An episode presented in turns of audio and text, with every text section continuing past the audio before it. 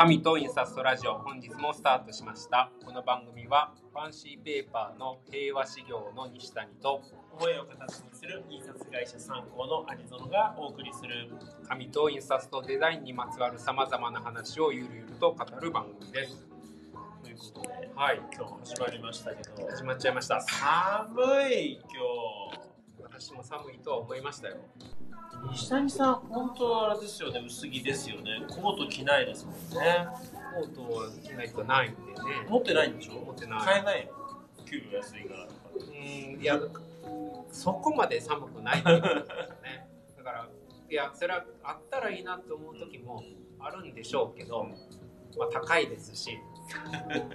いやそれどころじ2000ゃない。円だったら買うかも、それどころじゃなくて寒いじゃないですか。うん。まあ先週ぐらいから急に寒くなってそうですね。あの風呂温度うん42度に変えました。41度だった。ちょっとねぬるくなっちゃいますからね。42度ぐらいがやっぱねグッてくるんですよ。暑いの暑いがぞうんいや前にもねこのラジオで話したかもしれないですけほどあの印刷もねはい。寒いと人気が固まっちゃうんですよいうふうに言ってますね。だからあのしかもね色によってねはい。固まりやすい固まりにくいがあって、えー、なんかイエローとか大丈夫そう？なんかねそんなこと言ってました。よ本当に？あの何色が一応ちょっと今なんか忘れちゃいましたけど。濃いやつが粘りそう。そうそうそうそうそんな話があるみたいです、ねいやーまあ仕方ない。いずれ春は来るんで 手袋は持ってるんで、えうん、まあなんとか乗り切れるでしょうねはい、頑張って乗り切っていきましょう、はい、ということで今日はね、うん。えーゲスト会。今年今年最後のはい。ゲスト会ということで、えーどうしました？タイトル私が読みましょうか、えー山伝製師さん、えー山口正文さんの技術伝統を守りつつ未来の和紙を模索る模索する視点。噛みまくりや。ということでこれ何回目ですかね今今日は。ゲストトークで言ってももうかれこれ。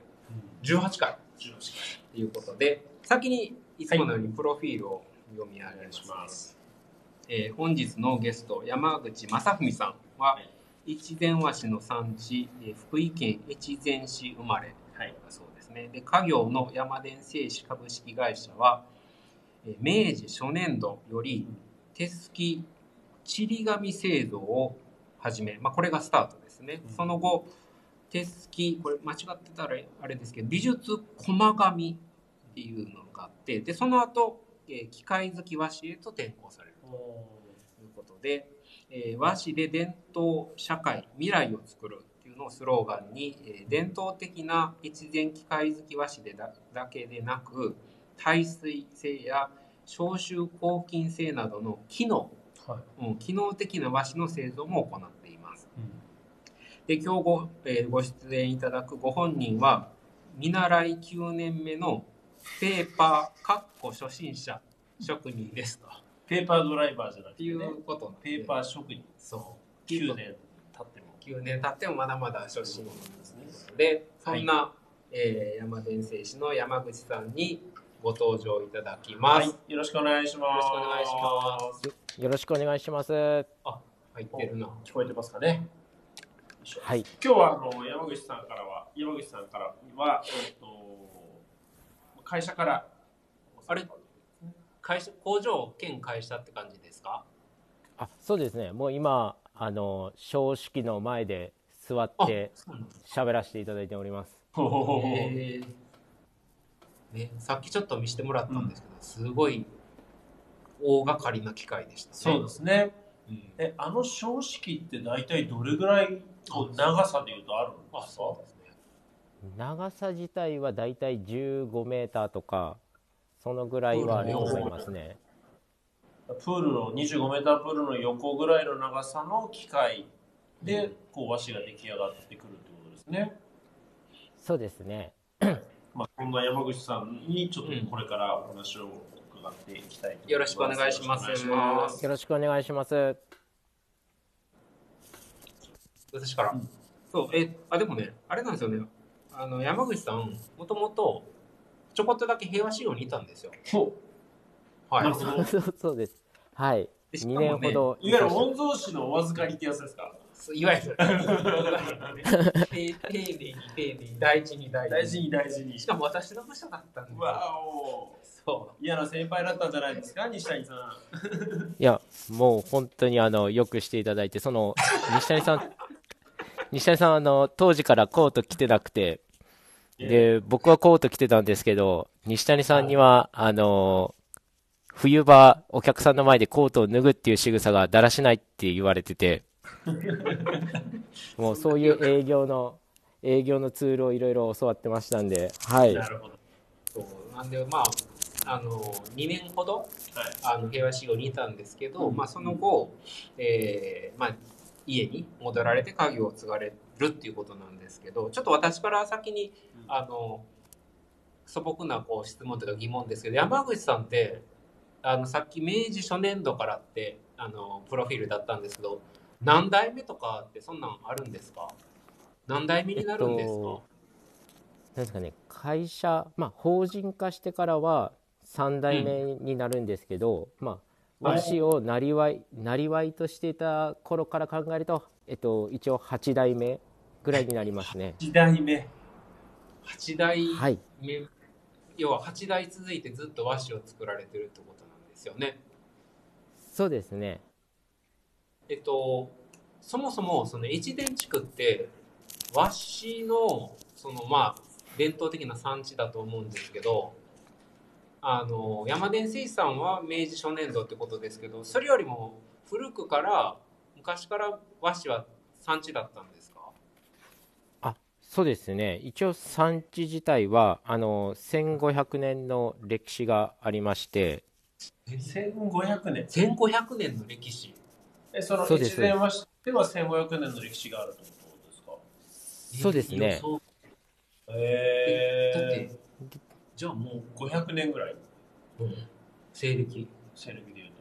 そうですね。なんで、あの、歴史、歴史的に、その、越前和紙が記録されているのが、まあ、あの、正倉院に残されているものが古くて、で、あと、藩札とか、太政観察とか、そういったものもついてた産地なんで、結構古いですね。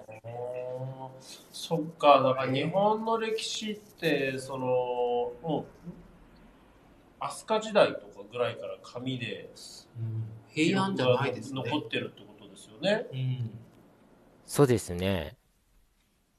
でてっきり江戸とか、まあ、もうちょっと手前かなと思ってたんで、でまあ確かに考えてみたら紙って本当に昔から、ね、紙に墨で書いた文字の記録っていうのは日本は残ってますもんね。うん。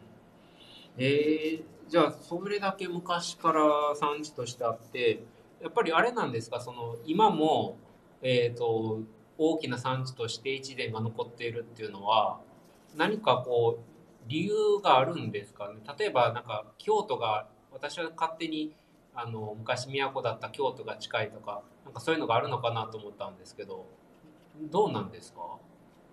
あどうなんですかね。でも、あの、他の産地に比べて、その、和紙の種類が多いっていうのは特徴的ですね。例えばあのー皆さんがよく手すき和紙って言われてイメージされるこう桁っていう道具をあの一人の方がこうゆ揺らしながらすいている和紙イメージされると思うんですけど、まあそういった和紙もありつつ越前はあの2人とか4人ですく大紙っていう襖紙とか日本画の手すき和紙っていうのもありますしうん結構いろんなジャンルの和紙をすいてる産地なんでうん。そういったところが、まあ、あの産業として栄えているんじゃないかなっては思いますね。ああ、じゃあ多種多様な。ちなみにその日本でね和紙っていうと越前、まあ、福井県今の福井県だったり土佐高知県だったり伊予、うん愛媛だったり美濃だ美濃、まあ、岐阜ですよねうん。だったりするわけですけれどもその越前で和紙作りが盛んになったっていうのはどんな背景があったりするんですか？そうですね、やっぱりその、えっとですね、結構、うん。まあ、背景的にはやっぱりあのそういう奈良とか、はそういったところが近かったっていうのもありますし、もともとそういう水も綺麗ですし、まあ、歴史的に言うと、ちょっと朝中国とか朝鮮からあの、はい、紙って日本に伝わったっていうところで結構、はい、福井と朝鮮半島って近かったりとかそういったところで、はい、歴史的にもそういった流れがあったんじゃないかとかは言われてますね。なるほどね。なるほどね。確かに。ああ。あとあれですよね。私これ昔聞いたことあるんですけど、なんか寒い水が冬冷たい地区だと、うん、あのいい和紙が作れるっていうんですけど、福井県もやっぱ結構雪が多い。今はさすがに降ってないんですよね。今はまだ降ってないですけどでもなんですかね全国的にいろんな産地がありますしそれこそあの琉球とかにも紙ありますし沖縄ですか、琉球市っていう紙とかもありますし一概にその寒いところとは言えないかもしれないですけどやっぱそれは言えないでしょ昔。だって土佐橋土佐ねそうそうそう暖かいですからね。でも私もそのまだ若い時にそう言われて思ったんですよ。でもなと思ったんですけど、でもまだ20代だったからそのそういうもんだと思ってたんですけど、でも一概にはじゃあ あれで、でもやっぱり水がきれいな場所っていうのはありますね。なるほどね。あのー、ちょっと話あれですけど今の話で言うと全国えっ、ー、と今えー、福井県の越前ではその和紙メーカーさんとかそれに関連する会社さんってどれぐらい数あるんですか？えっと組合に所属しているのが今えっと手すき機械好き加工っていうので52社ほどありますね。うん。それはあれですかね。あの減っていってそういう数になってるのか、えーと、昔からそう変わらないのかっていうとどうなんですか？あ僕が聞く話はもうだいぶ減っているようですね。うん。それはやっぱり、えー、この時代の流れの中でっていうところ。そうですね。時代の流れもあると思いますしやっぱり継ぎ手がいないとか、まあそういったところも問題にはなってはいますね。なんかあれですかね。若いまあこれ後で聞こうと思ってたんですけど若い、まあ、山口さん、はい、今年齢でいうといくつでしたっけ？えっと35になりますあ若いですね。それぐらいの年代の方々で、あの、はい、こう家を継がれたり、まあ、もしくは外部からちょっと和紙作りたい、勉強したいみたいな方って、若い方って今いらっしゃるんですか？えっと、そうですね。僕みたいに後継ぎをしている子は大体5人今、えっと、青年部っていう形であの活動してますしやっぱ、えっと、結構京都とかそれこそ北海道兵庫とかそういったところから和紙職人になりに来てくれてる子とかいますね。えー、それはどんなことに惹かれて和紙職人になるんですか？その特にねその山田さんの場合には機械好きじゃないですか。はいはい。だから世の中の人が思っているそのなんだろうあのなんかこう冬の寒い日にこう、なんか湯気が出てるような なんかところでね木の枠を黙々と振ってるっていう感じじゃないじゃないですか。ああそうですね。うちはえっと、うん、そういったえっと県外のじえっと職人さんっていうのはいないんですけど、うん、その県外の職人さんはやっぱ手すきの職人さんに憧れてじゃないですけどやっぱ美術、えっと、大学とかで日本画を専攻してたとか油絵を油絵を描いていて紙にやっぱり、うん、あの身近な生活されていた子がついていたりとか。なるほど。そういったことは聞きますね。うん。まあ分からんでもないですね。これまでのラジオのゲストの方とかの流れからすると、うん。うん、そういうなんでしょうね。もともとデザインとか美術っていうところから作られるメーカーさんとか印刷加工屋さんに入るっていう流れとちょっと近い。近いかもしれないですね。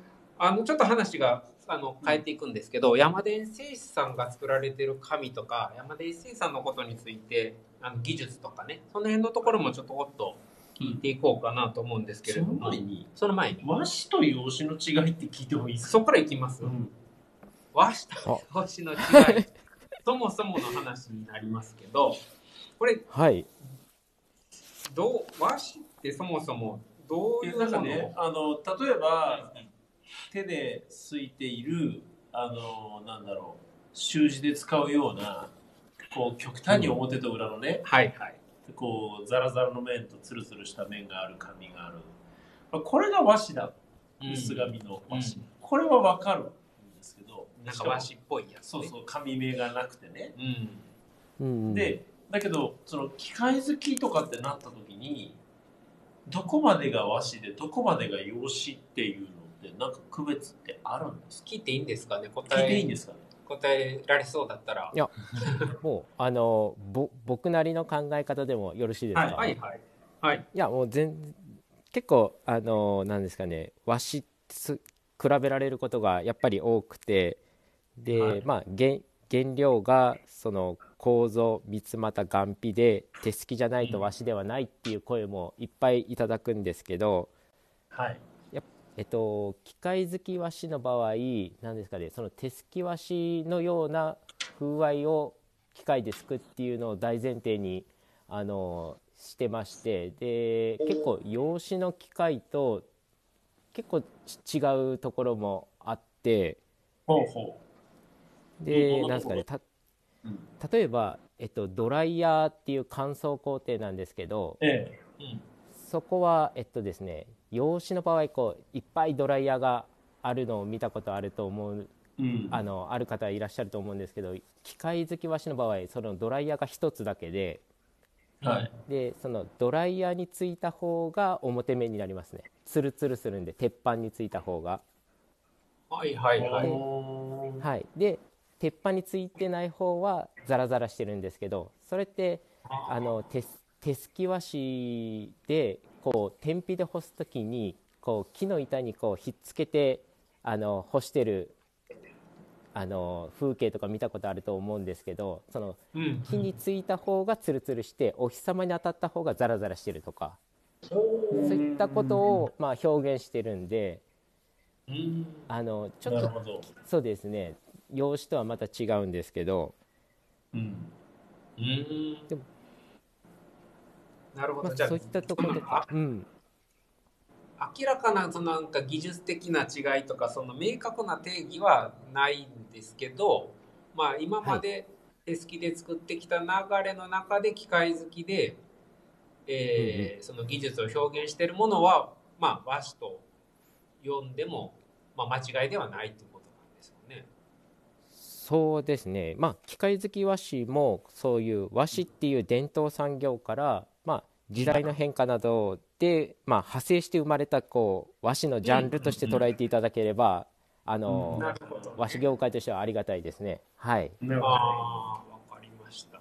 大体わかりましどた。わかりましたじゃあそこを前提に、ヤバ電製士さんではどねんな和紙を作ってるんでしょうかっていう質問なんですけど主に、はいはい。まあ先ほどもプロフィールであったんですけどあの、うん。まあ伝統的な和紙も作られつつ、えっと先ほどで言うと機能紙っていうところもっていうことだと思うんですけど主にどういう和紙を作られてるんですか、そうですね。あのうちはその大霊紙とか、えっと、よくお耳にする方いらっしゃるかわからないですけどあの大霊紙とか、えっと、うん。雲龍紙であと、えっと、引っ掛けっていうあの手の技法を機械化した和紙とかあるんですけど、はいまあ、主にあの、えっと、名刺とか、まあ、はい朱印帳の表紙とかあと包装紙あと和菓子のパッケージとかそういったものに使われる紙がメインですね。ああまあ誰もが見て和紙だって思うようなあの便箋とか封筒とかそういうやつですよね。そうですね。でちょっと変わったジャンルで、その耐水性がある和紙とかはあのお酒のラベルとかあとそのこう縮みにくい和紙っていうのはあの壁紙として使っていただいたりとか。縮みって伸縮ってことですか？あそうですね。ちょっとあの糊とか塗った時にどうしても紙って縮んでしまうんですけど、それをこう縮まないように処理した、えっと、低伸縮性の和紙っていうのを作らせていただいたりとかしてますね。かなり技術的に、じゃ機能的にも特化した。そうそうそう、最初に出てた大霊紙っていうのは大きな、で、れれ霊は、あの、なんだ、お礼の礼。お礼の霊ですようね。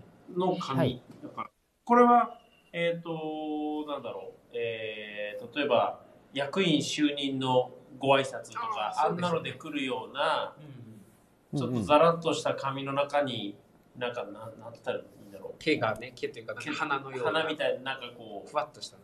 は、は羽みたいな。羽みたいなのが入ってる、そんな紙ですかね。あそうですねそれをうちはあの構造って結構あの皆さん見たことあると思うんですけど、あのこう原料をこう手でちぎちぎってるというかあのゴミを取ってるようなそういったこともうちの職人さんにお願いしてなんで、はい。なんですかね半分手すきの技術を使ってこう機械化してるみたいな。なんで機械機械好きなんですけどすごいアナログ的なところもありますね。うんうんうん。なるほどね。で、雲粒子っていうのは、なんだろう、こう、三葉虫じゃないけど、なんて言ったらいいんだろう、こう白い繊維がこう、雲のよう。雲のように、はい。雲の糸みたいなのがうん。たくさん走ってるのもそうですまあそういうそういったその日本いわゆる和紙のうん。バリエーション封筒だとかそんなものに使えるようなものとその大きなサイズで壁紙とかで使ったとしても、えー耐水性があったり伸びな伸び縮みしなかったりみたいなものを作ってらっしゃるということですね。はいそうです。あとなんかサイトを拝見すると導電シートとかっていうのもありますけどこれはどういったものなんですか？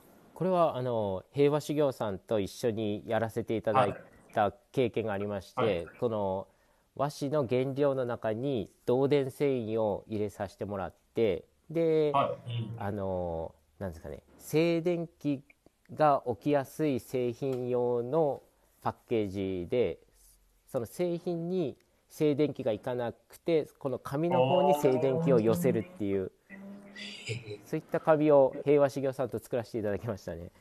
西谷さん首ひねってますけど大丈夫？自社の商品をちょっと。これはそのどんなもののパッケージに使うんですか？その静電気を帯びやすいものってことですけど。僕がお聞きしたのはこの家電とかそういったものに。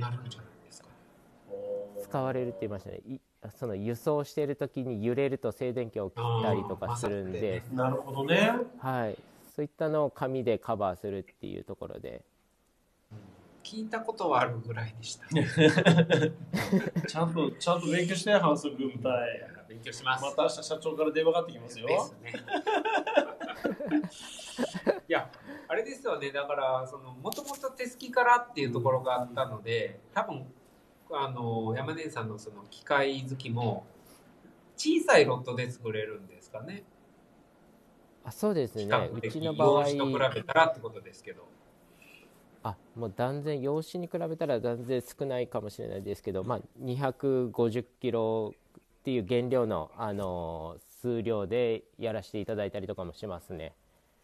うん、相当小さいですよ。250キロってことは？ええっと完出来上がりで250キロ。だから、メートルで言うとど、四六番で言うとどれぐらいですか？だいたい四六番で、まあ、標準的な厚みで3000枚とか、そういったロット数になりますね。えそんなロットからだからこの例えば導電シートだったりとかそのなんだろうオリジナルの。ものが作れちゃうってことなんですか？そうですね。そういったところの量で作らせていただいてます。へいや用紙の場合だと、うん。まあ、平和志号は比較的小ロットはいのメーカーさんで作ってるっていうので、うん。それでもまあ56トンいや相当だけの話300キロうん。だから20分の1、20分の 1? うん、でオリジナル。え、まあ、なんでそんな同じ紙なのにその山田さんでっていうかまあその機械好きの和紙メーカーさんだとこんなロットから作れちゃうんですか？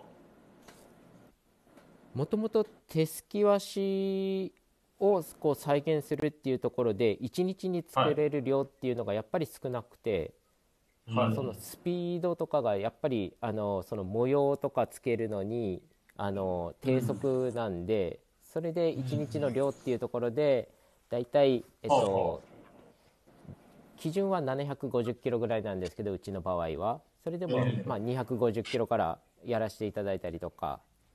そういったところですから設備的な問題ですかね。要するに手すきでその、まあ、模様が入った紙だったりとかそういう変わったものをやってきたのが和紙の世界でうん、でそれを生産性を高めるために機械化をしているのでその花から大量にこう紙をすくための用紙とはもう全然いわゆる製造の概念が違うっていうことですかねそういう意味では。あそうですねおっしゃる通りで分かりやすいです。はい なるほど。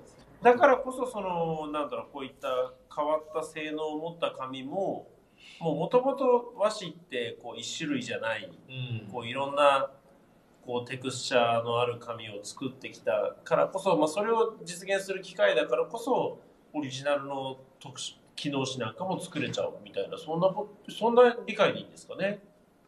そうですね。もうオリジナルのあの機能から、まあ、色、厚みっていうところでオリジナルの和紙っていうのは作れますね。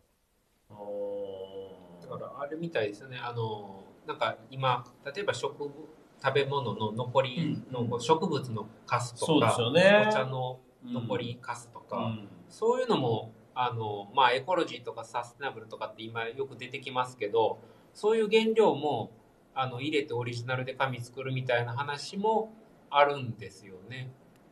そうですね。もともとあのお茶殻とか入れたりとかする紙っていうのもありますし今も、うん、えっと、結構あの企業様の生産活動で発生したこう食品残渣とか混ぜて追加していただいたりとかして昨今のその SDGs っていう流れでこういうふうにあの企業様の SDGs とかサステナブルの活動を僕らはちょっと和紙を作ることでお手伝いさせていただいてますね。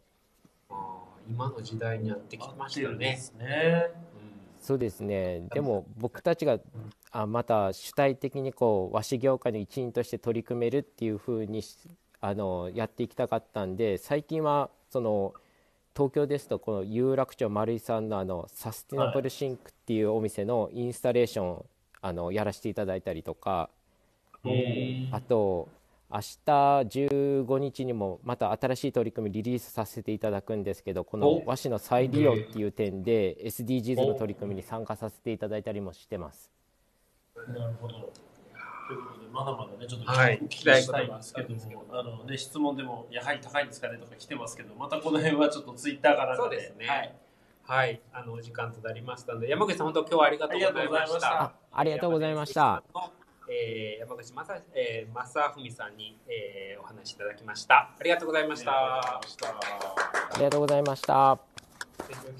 ね。えオリジナルが作れるとかすごいなんか新しいねなんかもうそのコンテンツに合った紙を作るみたいなこともねありがとうございます。もうビジネスの匂いを。うわプンプン身がちょっとね、うん、ギラギラしました、ね、でも可能性ありますよね。なんかね面白いと思うんですよ、ね、だからずっと言ってる大ロット大量生産とかじゃないものがねマスじゃないんだけど、うん、みたいなとかはい。ということで。来週はまた考えましょう、そうですね。最終回ですしね。あの今年のね、えっ、ー、と来週は最終回、はい、今年の最終回ということです。